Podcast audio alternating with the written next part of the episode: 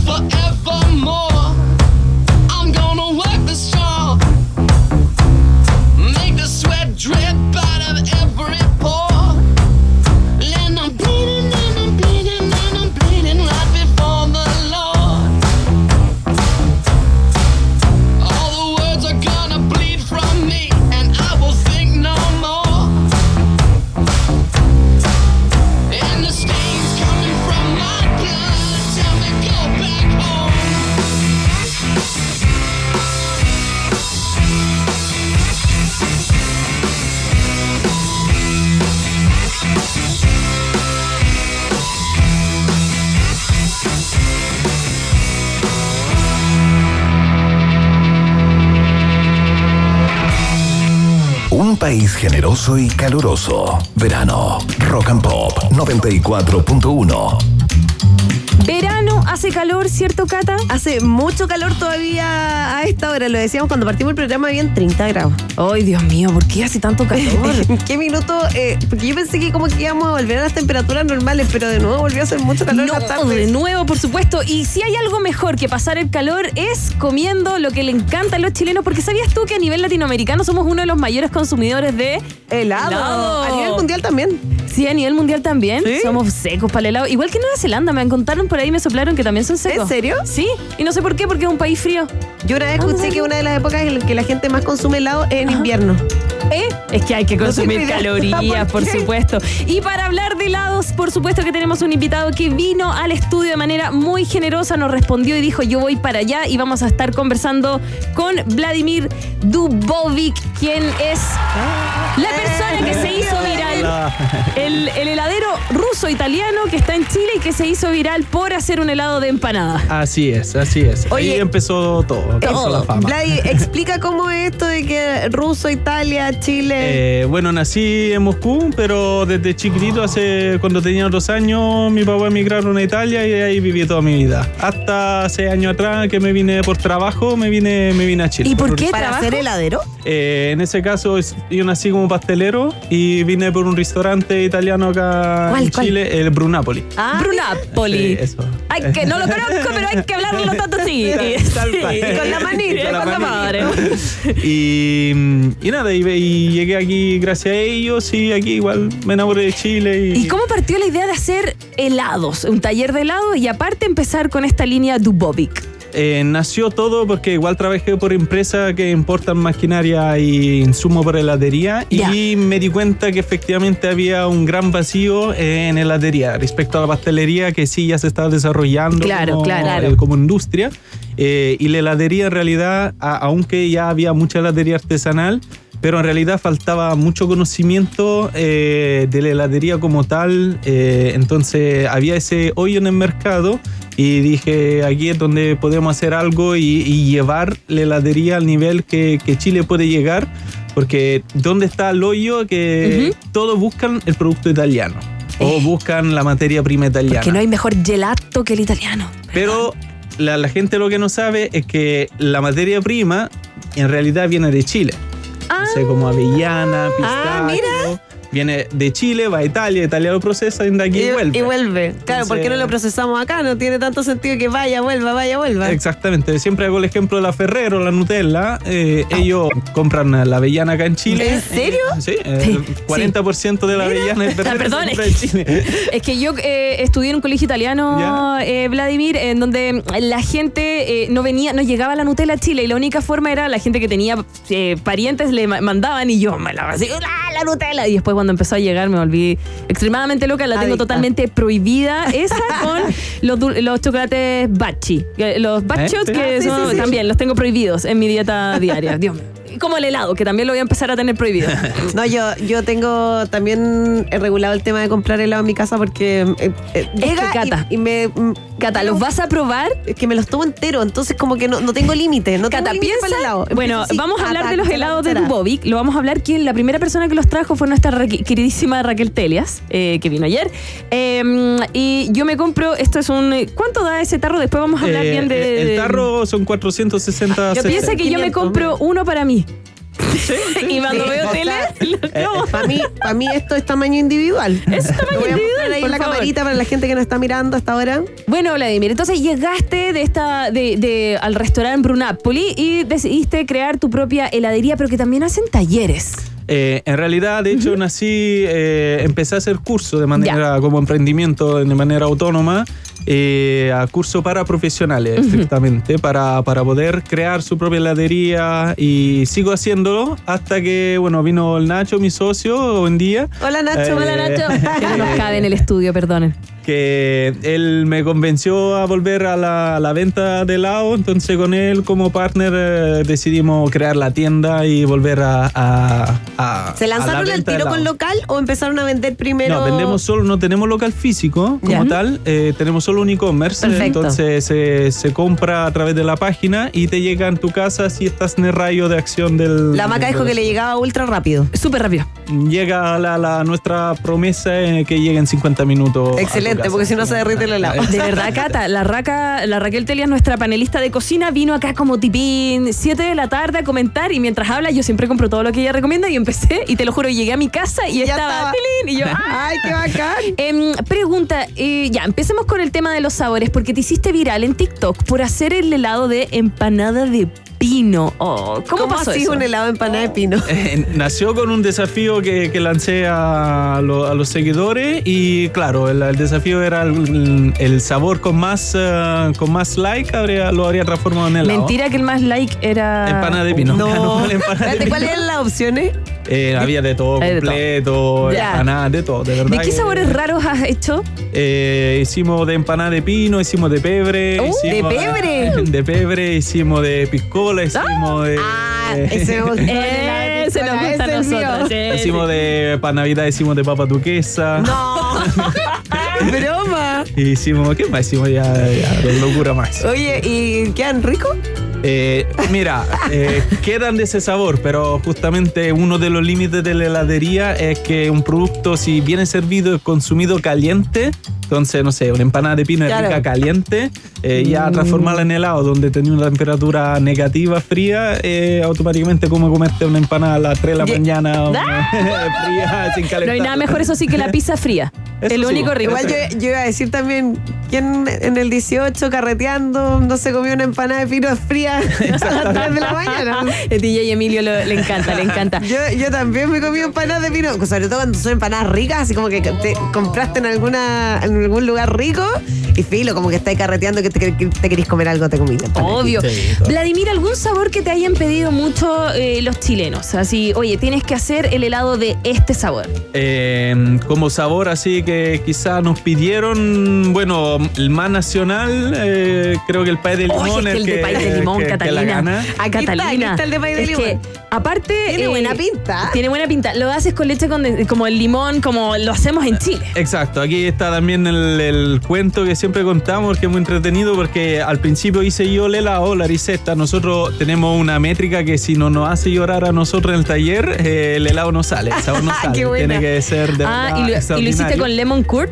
Con Entonces el, lo hice con lemon curd al principio, que Que es eso como es lo amarillito. Europa. que hacen los franceses. Eso te iba a decir, yo no tenía idea que cómo se hacía el pay de limón en otras partes. Perdón por mi ignorancia, No, solo no, siempre lo había hecho acá en Chile. y lo había Como yo no sabía Chile. cómo se hacía acá en Chile, así que. Claro, por ejemplo, si tú pruebas un eclair de limón, es muy probable que te hagan el lemon curd, que es Sí, sí, no, no, yo no soy cacho, chef, pero- es Eh, como limón con mantequilla, Sí, cacho perfecto el lemon Eh. curd, solo que no sé qué se hacía sí, así el pay de limón en otras A mí me partes. pasaba que comía pay de limón en otro lado y decía, "Mm, esto, esto le falta chileno. Y ahí aprendí, po. Le faltaba Era la leche la leche condensada. condensada. Y el manjar en tarro también te lo pidieron. El helado Eh, manjar en sí, tarro. Manjar de tarro también fue otro desarrollo que hicimos porque mm, el dulce de leche es un sabor que aquí no puede faltar, pero en heladería se ocupa un producto que se llama dulce de leche heladero, que, que es un producto un pelín más industrial, podríamos decirlo, que se hace más oscuro. Aparte con- que el manjar y el dulce de leche no son lo mismo. No, no es lo mismo, entonces dijimos ya, estamos en Chile, hacemos lo más chileno posible y testamos y nosotros hicimos con manjar de tarro y compramos los tarros con media No, presión. ¿de lo verdad? hacemos Ah, lo hacen todavía. así. Sí, sí, sí. sí. Oye, tu La socio te tuvo que digamos. El socio le tuvo que enseñar hartas cosas chilenas. La receta sí. casera. En Chile se hace así. Claramente. Tal cual. De hecho, ahora tuvimos. a- ayer eh, tu- tuvimos una encuesta porque va a salir otro sabor y también Ah, yo ¿cuál, que.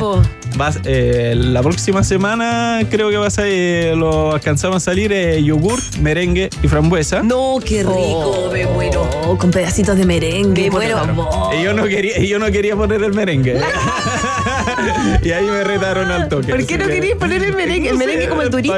sí, sí, sí. ¿Y por qué no querías poner el Para mí era yogur con frambuesa. No, Esa es que el chileno, entre más dulce y nos rompan los dientes, mejor. Está bien, está bien. Yo te Así tengo un que- desafío. Ya. Hay una torta que a mí me encanta que es la de merengue, frambuesa, manjar. Oh, qué rica. Te lo pongo como desafío a hacer un helado de merengue, frambuesa y manjar. Ya, anotado. Para- ser una buena opción porque esa torta es Es exquisita. Es exquisita. Es demasiado, demasiado Me buena. gusta Es la de la Berlín. Yo. La misma, la misma. era Por favor, vayan a probarla. Otro emprendimiento nacional. Y Simple Sweet también tiene. ¡Ay, qué rico! Oye, estamos conversando con eh, Vladimir Dubovic, chef ruso, italiano, chileno.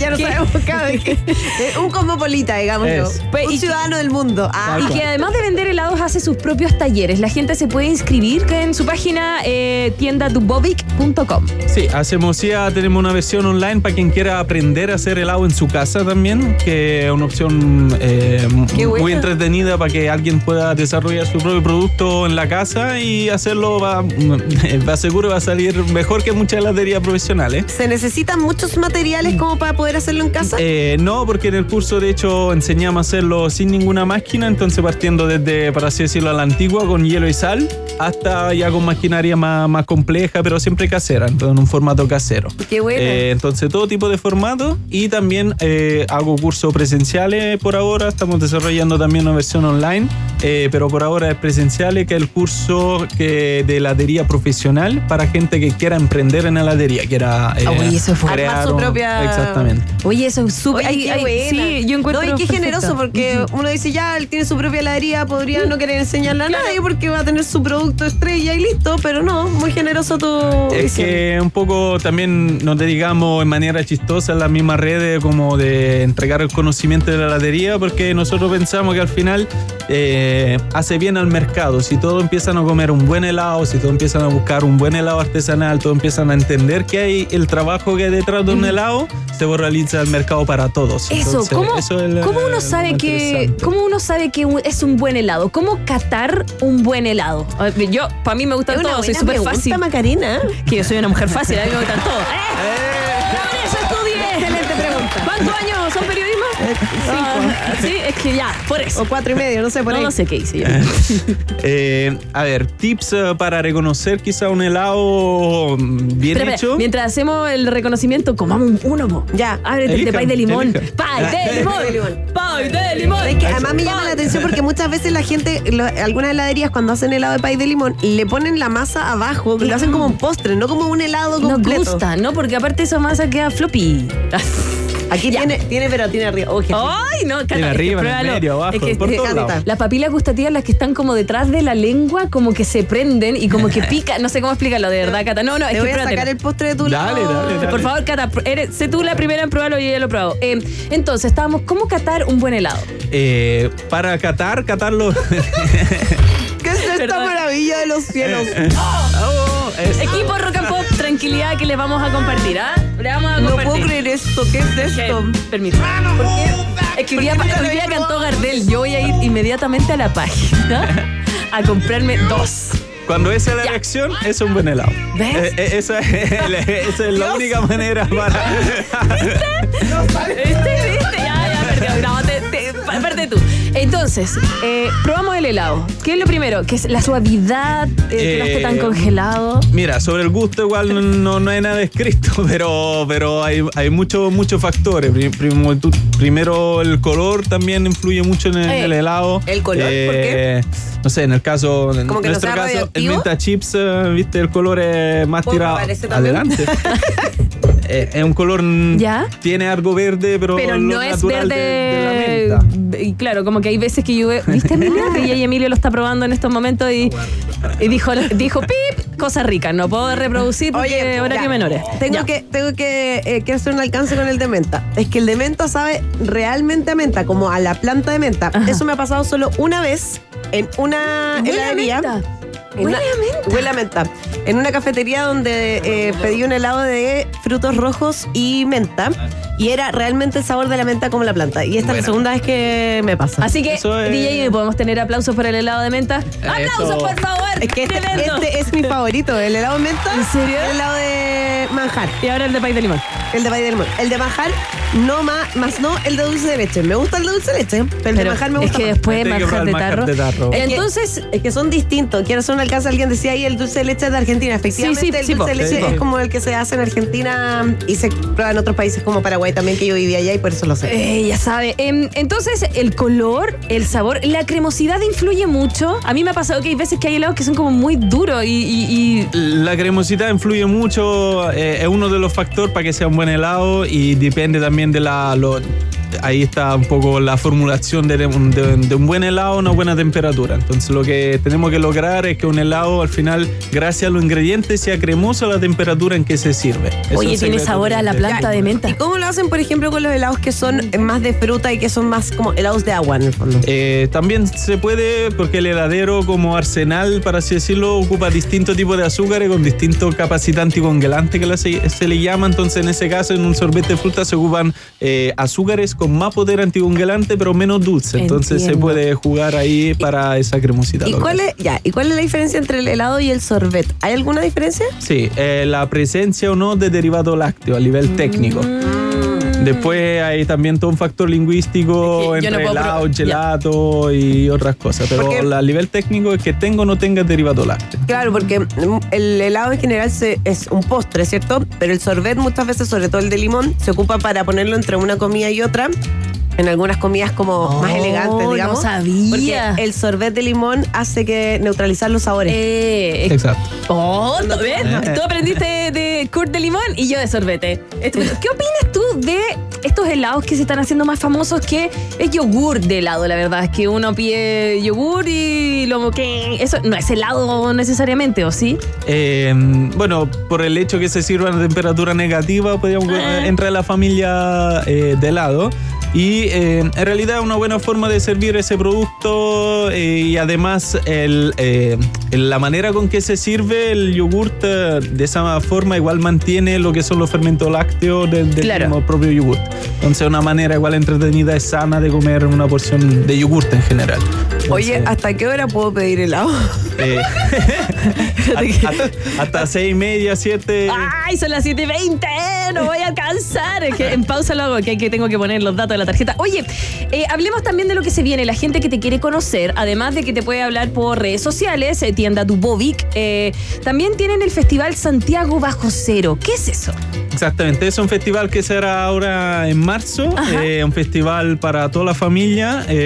no estaré yo, sino estaré yo con más heladeros. De hecho, estamos llamando a la más heladería posible de, de todo Chile, que presentan cada uno su, su propia propuesta. Además, habrá una competencia eh, nacional de heladería, en la cual dos heladeros competirán para ¿Vas a ver competir? Sí, sí, sí, ¡Ay, va a va! ser. Sí, sí, sí, Bueno. vamos, vamos a competir y, mm, y es un- una instancia muy entretenida para ir a conocer ese mundo. Para Heladeros profesionales, Heladeros, para niños. ¿Tu helado favorito son tus propios helados? Eh, sí. ¿Sí? Ah, ¿Cuál? No, no puedo decirte. ah, para mí el de pay de limón. Ya, pero, el de pero pay da de limón. tu- a ver, ¿cuál es tu top 3 de, de tus helados? Eh, yo creo que pistacho, pay de limón y tiramisú. Ah, tiramisú, mira. Buena. Son- Tartufo podrían hacer una vez de ese lado. Es como uno que tiene chocolate, Ah, ya no sí, importa, sí, deja sí, hablar sí. de tonteras. Oye, No. Santiago Bajo Cero está. muchas ideas de sabores nuevos. Está en santiagobajocero.com 23 y 24 eh, de marzo, eh, Copa Nacional de Heladería en Centro de Eventos Bosque Luz. Puedes comprar tus entradas ahí en santiagobajocero.com y la idea es que conozcas heladerías, conozcas heladeros nacionales. Obviamente los que vayan, si escucharon esto en Rock and Pop, tienen que llevar su pancarta para apoyar a Vladi. Eso, Vladimir Dubovic, Ignacio ¿Puedes Míguez. decir Vladi? Sí, sí, sí. Mile Vallejos, Juan José Orueta, van a haber varios, varios más que van a estar participando entonces en esta Copa de Heladería 23 y 24 de marzo. Exacto. Y habrá mucho evento entretenido. Habrá una competencia que hará el helado soft más, más, más largo, Oh, que logrará comer más helado ¿En de la máquina. Entonces, Ya, oh, habrá pongo la mucho, boca. mucho evento entretenido. Pongo la gente boca y un ibuprofeno para las muelas. que no me duela. Oye, ya no, no vamos a hablar de, de otras heladerías, obviamente esta es la única que conocemos y que nos gusta. Ah, pero sí, te quiero preguntar, como tú eres pastelero, ¿cuál es tu pastelería favorita en Chile? Ya que estás acá. Desde que llegaste, alguna que te haya gustado. Sí, de- de- te ayudemos a otra, por si acaso. La Eh, Camila que Fillol. demos un, un tip. Fillol. Sí, voy, sí, cuando, cuando tengo que ir a comer algo, algo dulcecito, voy donde la Cami. Sí, sí, ¿Mira? a la Camila Fiol. Además, tiene súper buen helado también, tiene una propuesta de helado soft también muy entretenida. Sí. Eh, ¿Son todos la Cami. amigos los heladeros?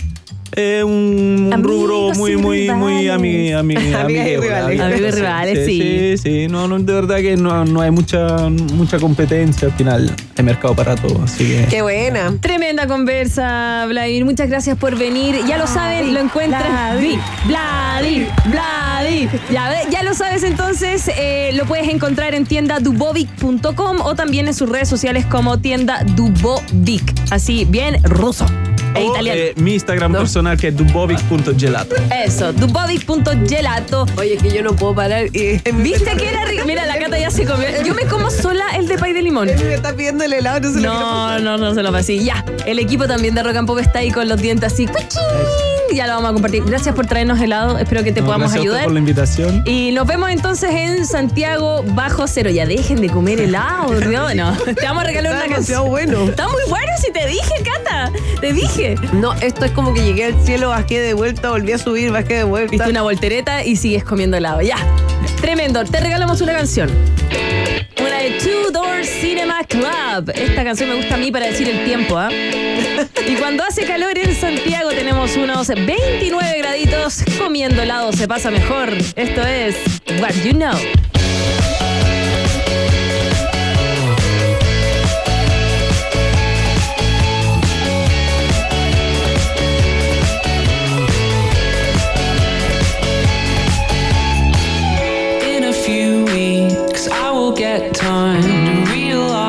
It's right before my eyes, and I can take it if it's what I want to do.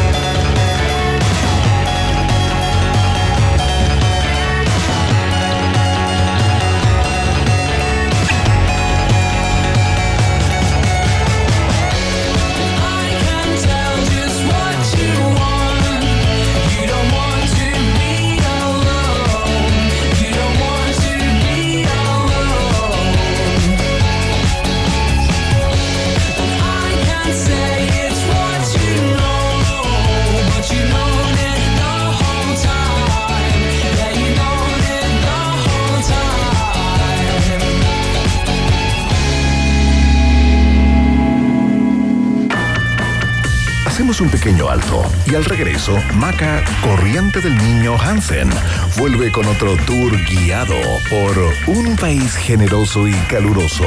En el verano, Rock and Pop 94.1. Temperatura rock. Temperatura pop. Temperatura rock and pop. En Santiago. 29 grados. Toda la diversión de Enjoy Summer Fest no se detiene en Enjoy Santiago. Disfruta de shows gratis con tu entrada al casino. Joe Vasconcelos, 29 de febrero. Y Joana Amor, 2 de marzo. Revisa la cartelera completa en enjoysummerfest.cl. Además, aprovecha traslado gratis al casino desde Parque Arauco. Más información en enjoy.cl slash Santiago. Enjoy Santiago. Rompe la rutina. Atención, el nuevo beneficio de Claro Club es 5, 4, 3, 2, 1. Dos entradas 2D a Cineplanet más Popcorn Grande por solo 6 mil pesos. Descarga tu código desde la app Mi Claro. Si eres Claro, conoce este y todos los beneficios en claroclub.cl. Porque Claro Club te conviene. En Rock and Pop, este verano nos preparamos para la revuelta de los tres. Álvaro, Itae, Ángel y Pancho regresan a los grandes escenarios y en la 94.1 hacemos la previa con Los Tres All Access. El repaso por la discografía de la formación original en Rock and Pop. Este sábado 2 de marzo a las 3 de la tarde seguimos con el disco Fome. Rock and Pop, conectados con el regreso de los tres en todas nuestras frecuencias y para todo el mundo. Desde rockandpop.cl.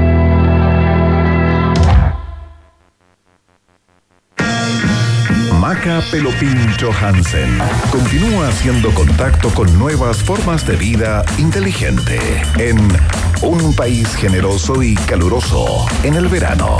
Rock and Pop.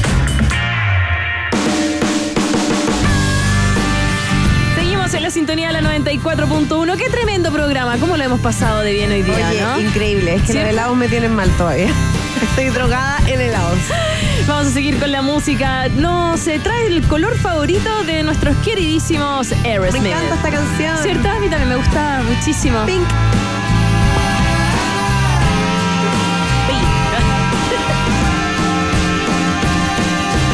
think it's my new obsession. It's not even a question. Think on the lips of your lover. Cause think is the love you discover. Think as the bing on your cherry. Pink, cause you are so very pink. It's the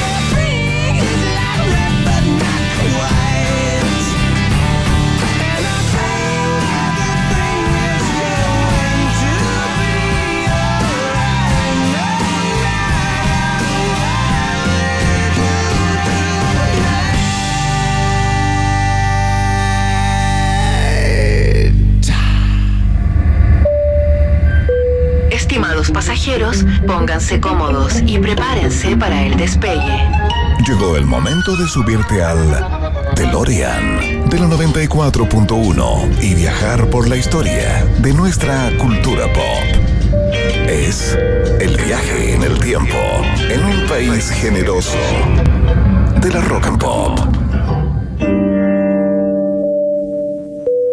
Primera estación.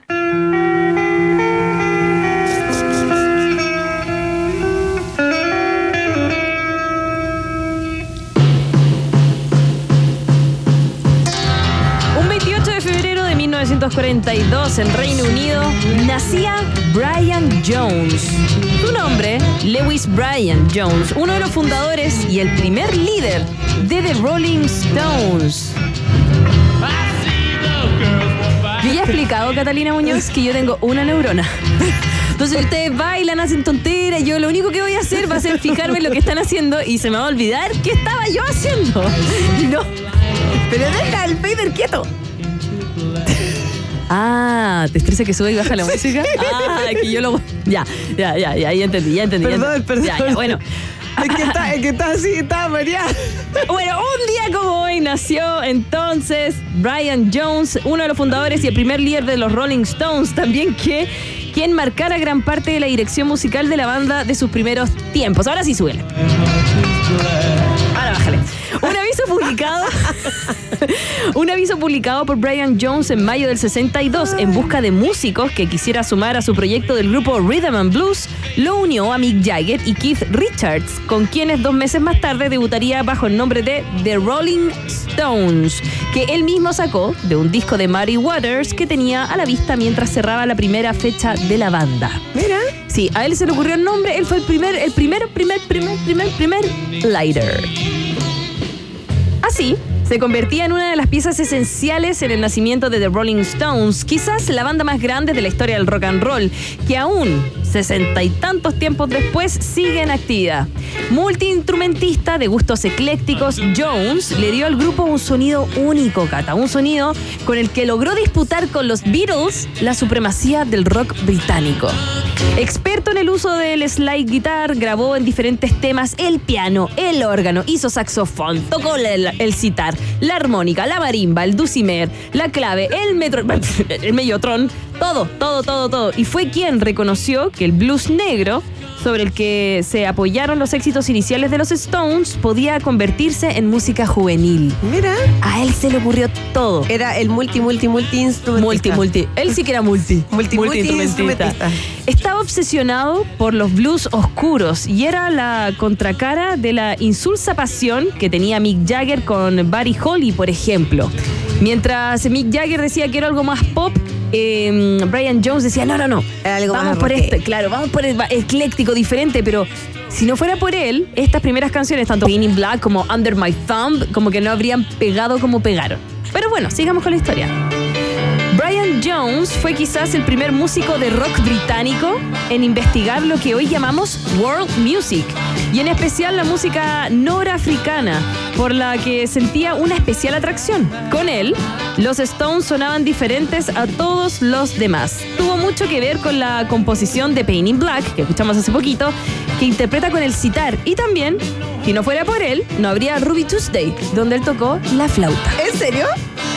También tocó la marimba en Under My Thumb, que la escuchamos recién, y los arreglos de diferentes guitarras para diferentes canciones. Hizo el teclado en Let's Spend the Night Together, que tenemos de la que fondo. estamos escuchando.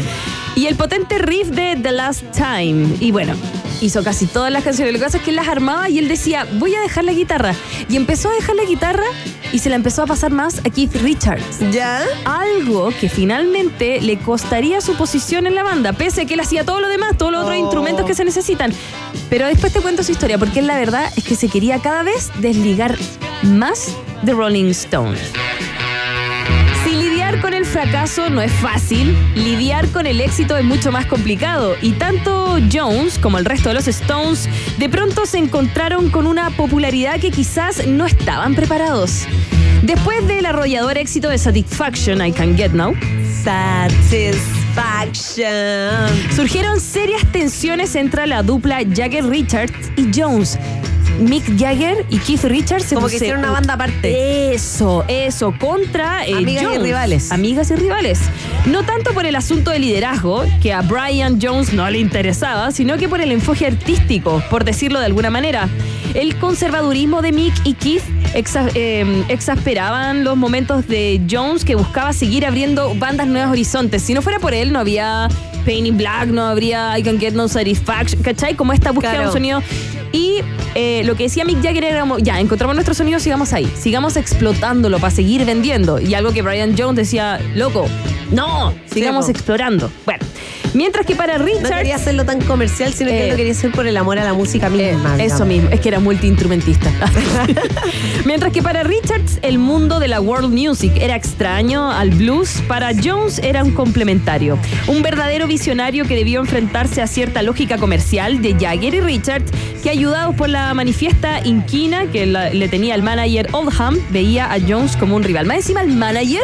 Como que se puso de acuerdo De- con como- Mick Jagger. lado de Sí, Mick oye, Jagger este gallo, las canciones raras que está haciendo. Chao, sáquenlo. Toda esta situación no hizo más que espesar el ambiente que, además, se iba poniendo cada vez más denso por el consumo de drogas. Evidentemente, le hacían muy mal a Brian Jones, hay que decirlo. Entre el 67 y el 69, Jones fue corriéndose o fue corrido de la banda y casi no tuvo participación en los planes del grupo. Sin embargo, seguía siendo una figura carismática que era bien recibida por el público.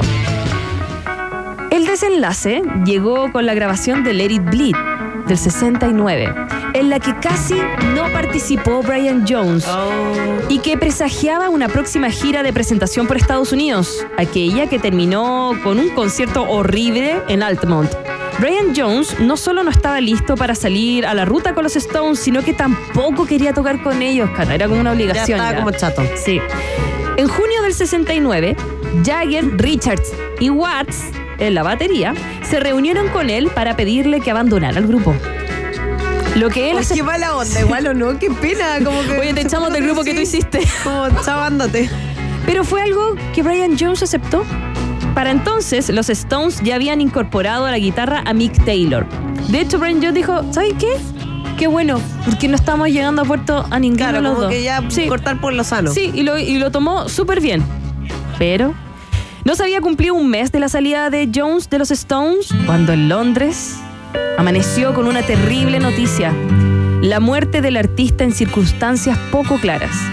Su polola, Anna Walling, y el constructor Frank Thorogood, a cargo de las refacciones de su gran casa, dijeron haberlo encontrado ahogado en la piscina. Brian Jones apareció, ahogado de hecho, en su propia casa en Sussex. Y con su muerte inauguraba la trágica lista de artistas De que, los 27. que no superaron los 27. A la que con el tiempo se sumarían Jimi Hendrix, Janis Joplin, Jim Morrison, Amy Kurt Cobain. Amy White. Nada que hacer. Oye, espérate, pero ¿y se murió ahogado por...? Mira, la investigación, hay una investigación en el año 2009, porque la me puse a buscar, ¿Ya? que decía que finalmente no encontraron ninguna sustancia muy fuerte como para morir ahogado. Yo había Y- escuchado que le había dado como un ataque de asma. El- sí, porque él tomaba como unas cositas, pero también el año 2009 habló como el constructor de la ¿Ya? casa y dijo que habían jugado a la piscina y que le había hecho como una chinita. Y parece que la chinita duró mucho. El constructor le hizo una chinita. Sí, así como de, ah, porque eran amigos. Y murió como ahí mismo O y sea, se como culpó. un, un asesinato accidental. Sí, pero tampoco siguió más allá. Entonces ahí quedó la muerte. Quedó como Ay, qué heavy. en veremos. Qué triste. Chan. Brian Sí. Jones, multiinstrumentista. El Qué primer pena, y qué, y qué pena que se haya muerto como justo después de haber dejado Rolling Stones. Sí, hoy día habría cumplido 82 años. Próxima estación. Sí, la puse por ti. Con corazón. Un, dos, tres, arriba. esperanza y de razón. Ya. Tenemos a Juan Luis, a Juan Luis Guerra. A Juan. A Juan Guerra. A Juan Luis Guerra con burbujitas de amor. Ay, ¿por qué? Pero porque no vamos a hablar de él. Ay, ¿por qué? Lo que pasa es que su canción, pocos saben que el dominicano encontró la inspiración en el capítulo 8 de Rayuela, la novela de Julio Cortázar. Un personaje de la obra, ¿En la serio? maga, ¿sí? La maga toca contextualmente la nariz contra la pecera. Ah, Vamos a hablar de libros y te traigo canciones de libros. Porque un día como hoy, un 28 de febrero, de hecho se cumplieron 121 años del nacimiento de Esther Uneus, más conocida como Marcela Paz. Ah, las obras literarias infantiles fundamentales de la cultura chilena. ¿Cierto? Además, hubo otros libros con los que la autora fue condecorada y también destacó por su participación en grupos de mujeres fundadoras de importantes organizaciones que fomentaron la educación y la lectura. Esther Uneus, que nació un día como hoy en 902, fue una escritora, eh, escultora chilena que ha sido recordada por este seudónimo, como yo te digo, de Marcela Paz, nombre que utilizó para firmar una de las colecciones literarias fundamentales de la infancia, Papelucho, y se me quedaron en el auto. Te traía los papeluchos, pero tengo la segunda edición, onda, con el papelucho antiguo, con los pelitos parados, Yo con ese, leía. diseño, sí.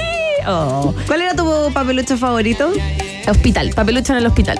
Ah, mira, el mío era papelucho y mi hermana G. Me Ah. encantaba. Y, y soy dislexo. Eso, que no fue dislexo. Yo también lo fui. Eh, bueno, eh, por esta obra, por Papelucho, la autora fue condecorada por el Premio Nacional de Literatura el 82, convirtiéndose en la tercera mujer chilena en ser destacada con este galardón, siguiendo a Gabriela Mistral y Marta Brunet. Ahora tenemos a The Police. Don't stand so close to me. Es porque Vladimir Nabokov inspiró a la banda británica con su novela Lolita. Ah, Ah, el, mira. el personaje de la canción es un profesor de colegio que recibe insinuaciones por parte de una, de una alumna alumna. precoz. Chan. Chan, chan. Chan, chan. Bueno, según datos de memoria chilena, Juneus se forjó como escritora, colaborando en diarios y revistas en las que firmó utilizando distintos nombres como Paula de la Sierra, Lucky, Redse, Peneca, Juanita Godoy, Nika Nipone, Nikita Nipone, entre varios otros. Asimismo, fue artífice de otras grandes causas sociales en las que defendió los derechos humanos y de la infancia. Junto a un grupo de mujeres fue, con, eh, fue la co-creadora de la Biblioteca Infantil y del primer hogar de ciegos de Latinoamérica, el Colegio de Ciegos Santa Lucía, que existe hasta el día de hoy. Tremenda. Love Story. Porque llevar el pasado al presente, ese es el objetivo de Taylor Swift con esta canción que se basa en la obra de Romeo y Julieta de William Shakespeare. ¿Ves? La historia de Papelucho, el niño por el cual fue conocida popularmente, partió como una prueba de suerte. En el año 47, la editorial Rapa Nui abrió un concurso de cuentos infantiles al que la autora, sin esperanzas, decidió participar y para su fortuna fue seleccionada como ganadora. Este concurso le dio visibil- visibilidad y le permitió afianzar su carrera, a la cual siguieron 11 historias que le dieron lugar a una colección de papeluchos, libros que también fueron traducidos en seis idiomas y cuenta con 400 ediciones en diferentes países. Es que además en nuestro país Papelucho es parte como de nuestra historia colectiva. Yo creo que no hay ningún niño de nuestra edad que no haya leído Sí. Papelucho en algún minuto. Hubo un momento en que Papelucho lo querían editar en algunos pasajes porque era muy machista o muy, em, muy sectario en algunas cosas que decía, pero tenemos que eh, eh, recordar que lo escribieron en el, en el 47. Sí, po. ¿Cachai? Como que es un libro que habla a su tiempo también. Eh, pero también es un libro, por ejemplo, eh, se lo dedica, eh, mi hijo también lo tuvo que leer y yo cuando se Ay, lo ¿también leía, lo eh, sí, eh, leímos, teníamos que elegir uno y elegimos hospital, papelucho en el hospital y yo le explicaba ciertas cosas. Entonces Claro. como que él iba entendiendo, pero igual eso te genera conversación. Yo como que francamente no le veo como, como que, no sé, eso de... De ser Sí, tan cerrado. terrible. ¿cierto? El seudónimo de Marcela Paz lo tomó en honor a una de las escritoras predilectas, Marcela Au- Auclair, que obviamente está en francés, tiene que ser como Auclair. Claro. Y por la palabra paz. Otra de las curiosidades en torno a la colección es que Juneus escribió sobre el imaginario de Papelucho, buscando mostrar espacio más anecdótico de la vida de los niños, pensando entre la historia triste de Oliver Twist y lo mucho que ella sufrió leyendo aquel libro. Oh. Una tremenda un día como hoy, entonces, nacería nuestra queridísima Marcela Paz. Próxima estación. Yo, estaba leyendo, estaba leyendo acá cuáles eran todos los papeluchos. A ver cuáles me habían leído y cuáles no. Yo- ¿Cuántos? son? Bueno, son 11, pero te los leíste todo. So- no, eh, pero algunos. Soy Dixleso, eh, en vacaciones, Papelucho en vacaciones, A mí me gusta ese. y mi hermana G. A mí me gusta eso. Y creo que Papelucho y el Marciano también me lo A mí me gusta eso. ya, tenemos de fondo a Wham, porque un 28 de febrero del 86, la prensa internacional publicó que la banda ¡Ay, Dios mío! ¡Se separaron! Oh, y no fue a través de un comunicado oficial. Efectivamente, Perdón, que estoy haciendo la cara de Zulander. Blue Steel. ya. Bueno, eh, se separaron, pero no fue a través de un comunicado. Efectivamente, George Michael y Andrew Wrigley habían eh, tomado la decisión de separarse ese año y por eso no lo desmintieron. Ambos acordaron amistosamente que se deshacían eh, el dúo simplemente porque no querían ser unos farsantes. El capítulo de final de su historia se escribió cuatro meses después, un 28 de junio, con un histórico concierto en el estadio de Wembley. Carles Whisper, I'm your man. Everything she wants, que tenemos de fondo. Club Tropicana, Wake Me Up Before You Go Go, Last Christmas o Freedom fueron algunos de los hits imperecederos que nos dejó Wham. Melodías que abrazan un espíritu juvenil, con estribillos pegadizos, melodías así que se te quedan en la cabeza. Em, Wham fue el primer grupo occidental que hizo gira por China, el 85. De hecho, el videoclip, el videoclip de Freedom, que es otro Freedom, no es el mismo Freedom de George Michael, eh, ellos el videoclip lo hacen como en China, como grabando como las calles y qué todo. buena. Em, bueno, George Michael fue el catalizador eh, del final de Wham. A sus 23 años se quería alejar del dúo enfocado hacia un público adolescente. Deseaba escribir música más madura y elaborada para una audiencia más adulta. Transmitir emociones más honestas, creando canciones con las que la gente se pudiera sentir identificada. Es que lo que le pasaba es que Wham era muy chico. Él sentía que era como música adolescente, andaba con los aritos, ¿cachai? Él quería como que Evolucionar. evolucionar. Como un Pokémon. Como un Pokémon. o como un Digimon. El músico inglés. No te toques. Estamos con cámaras catalíticas. El helado. No sé qué tenía El el helado. No, está bien, está bien, está bien. Es que tenía feromonas el de pay de limón. Te van a llamar de Lucas Bar si sigues así. Bueno, Lucas se gana ahí. Si yo pudiera. Ya.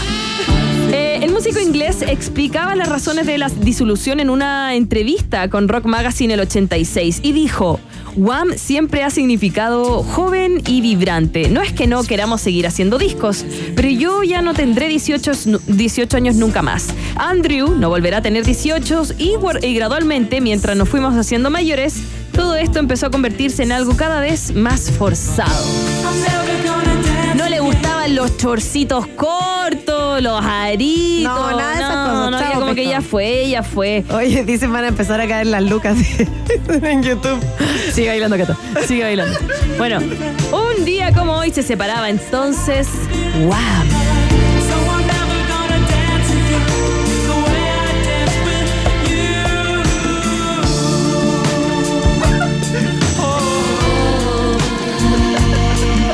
Qué bueno que no estén enfocando mis caras. Vamos a la próxima. Salí enfocada. Sí. Última estación. Está bien. Mira, no se escucha tan bien porque es la grabación original de 1981. ¿Ya? Y quiero Ya. que vayamos para allá. Vamos a ir para allá, Cata. Argentina 1981. El país donde una de las frases de cabecera era El silencio es salud. Iba a recibir una bofetada de decibeles, Cata. La llegada de Queen al país argentino fue un quiebre para toda la industria del espectáculo. bonito. Jamás se había visto un show así en ningún género. Para los rockeros significó además sacudirse el polvo de la quietud escénica. Acostumbrados a tocar casi sin moverse, se llevaron la lección que brindó Freddie Mercury. Cantante que además de una voz privilegiada podía recorrer toda la pista, mostrarse sexy sin pudor y llevar a su público al éxtasis. De ahí aprendí. ¿Cierto? De ahí aprendiste. Sin contar cómo la poderosa guitarra de Brian May, el bajo milimétrico de John Deacon y la explosiva batería de Roger Taylor los despeinaba musicalmente a todos los argentinos que un día como hoy, del 28 de febrero del 81, disfrutaron de cinco conciertos que dio la banda en el estadio Vélez Starfields, que fue la primera, para luego ir a otras ciudades de, a otros recintos de Argentina, imagínate. Mira, che. Con un pantalón blanco bien ajustado, mostrándolo tú, ya sabes qué, moviendo el potito hacia la gente eh, o en cueros y Fue el primero que hizo la colita. por supuesto. Y con un mini short rojo, Freddy hipnotizó a todo el mundo, Cata. Eso significaba literalmente a todo el mundo, desde Maradona hasta los mismos militares, porque no olvidemos que estaban en dictadura. En dictadura, sí, po. Una dictadura Freddie Mercury fue el primero, de hecho, en empezar a los conciertos en Sudamérica para las grandes bandas. En decir, ¿sabéis que voy a hacer una gira? Voy a pasar por Brasil, Argentina, Chile, pero voy a hacer eso. Bueno, Brasil no pudo, no lo dejaron. No lo dejaron en México y no lo, o sea, no lo dejaron en Chile. No. Pinochet no lo dejó. Pero sí pudo pasar por los cinco estadios, así cinco conciertos en Argentina en donde los militares le pedían autógrafos. Para bien o para mal, demostró lo que era la música. Qué lástima que Queen no haya venido a Chile. ¿Cierto? Imagínate, era, era como que. Que vuelva dar rabia. Era como que hubiesen ido los Beatles. Sí. No, y en, en su mejor momento más encima. Sí, mira, por la, por la época no vamos a alcanzar a decirlo todo, pero por ejemplo en el último concierto, en el quinto, fueron 60.000 personas y esas 60.000 no tenían todas entradas, pero hubo un momento que los militares tuvieron que abrir las rejas. Ah, como que ya había una avalancha Ya, gente. ya, chao, se acumuló demasiada gente, ya entraron, no importa, ya vayamos a disfrutar. Onda, si alguien quería sacar el encendedor para una... No se, No se podía- Era no se avalancha. podía mo- mover. Onda, tenía que estar así. Oye, pero no lo puedo creer. Qué buena estación, Macarena. Me ¿Cierto? Un día como hoy, en 1981, se presenta cinco veces eh, Queen en el país trasandino. Sí, lo, lo corté porque, mira, ya son las 7.57, me cató tu baile, ¿podemos volver a Juan a hacer los resultados de la pregunta del día? No, es que yo me voy a. Me da. Me, a- me vuelvo mono con esa canción. Me vuelvo mono terrible y alocado de peludo y despeinado al que confronto sin temor. Es una canción de Dos Chancho. Ya, perdone. Vamos Me encanta. Vamos a los Es que me gustan los chanchos. Rock and Pop tienes un permiso 24-7 para la pregunta del día. Vota en nuestro Twitter, arroba Rock and Pop, y sé parte del mejor país de Chile. Un país generoso de la Rock and Pop. Oye, antes de hacer los resultados de Yeyemi, ¿tienes a Rage? Porque no lo dijimos. ¿Qué? ¿Hubo otro? ¿Me perdí? el que era el depósito muy específico. Ah, Luis Humberto Figueroa Chávez, 1100 pesos. ¿No Muy llamó la atención esos 100 pesos? Yo creo que él quería que nosotros dijéramos uno a uno. Uno, ah, Pero ya hemos aprendido en este, en este programa que no podemos decir uno a uno, uno, mil, 1100 pesos. mil cien pesos. O habrá pensado para que nos alcancen todos los unos que tenemos que recopilar de todas las cosas que valgan 999. Hoy sí. O quiere que usemos la luca que está en algunos supermercados los precios a mil pesos. También puede ser. Oye, hemos hecho muchas promociones. No le hemos dicho el nombre todavía. Es que ya no va a auspiciar. Es como Mood, que lo nombramos todos los días. Para que nos auspicie. El, mezca- el mercado urbano Tobalaba. Bien, bien. ¿Dónde está? Puente Lauquén. Cuéntelo, ¿qué, Macarena? Ya, vamos a los resultados de la pregunta del día. Cuéntelo, que también debería ser nuestro oficial. Cuéntelo quién debería ser nuestro auspiciador. ¿Dónde están? ¿Por qué no le escriben por internet y le dicen? Ya. Tío ¿no? Huentelauquén. Tío Huentelauquén. Oye, vamos a los resultados. ¿Cómo nos fue? ¿Cómo nos fue? Estoy abriendo Twitter. Vamos. Ah, tampoco, Tampoco lo vamos, tengo. abramos Twitter. Por Oye, favor. está- estamos muy desaplicadas hoy día. Es que Hay fue el helado. Fue el- es que fue otra cosa. Dubovic. Ya lo saben. Dubovic. Dubovic. Ya, Dubovic. ahora sí, Ya. tengo los resultados. ¿Estamos listos? Ya.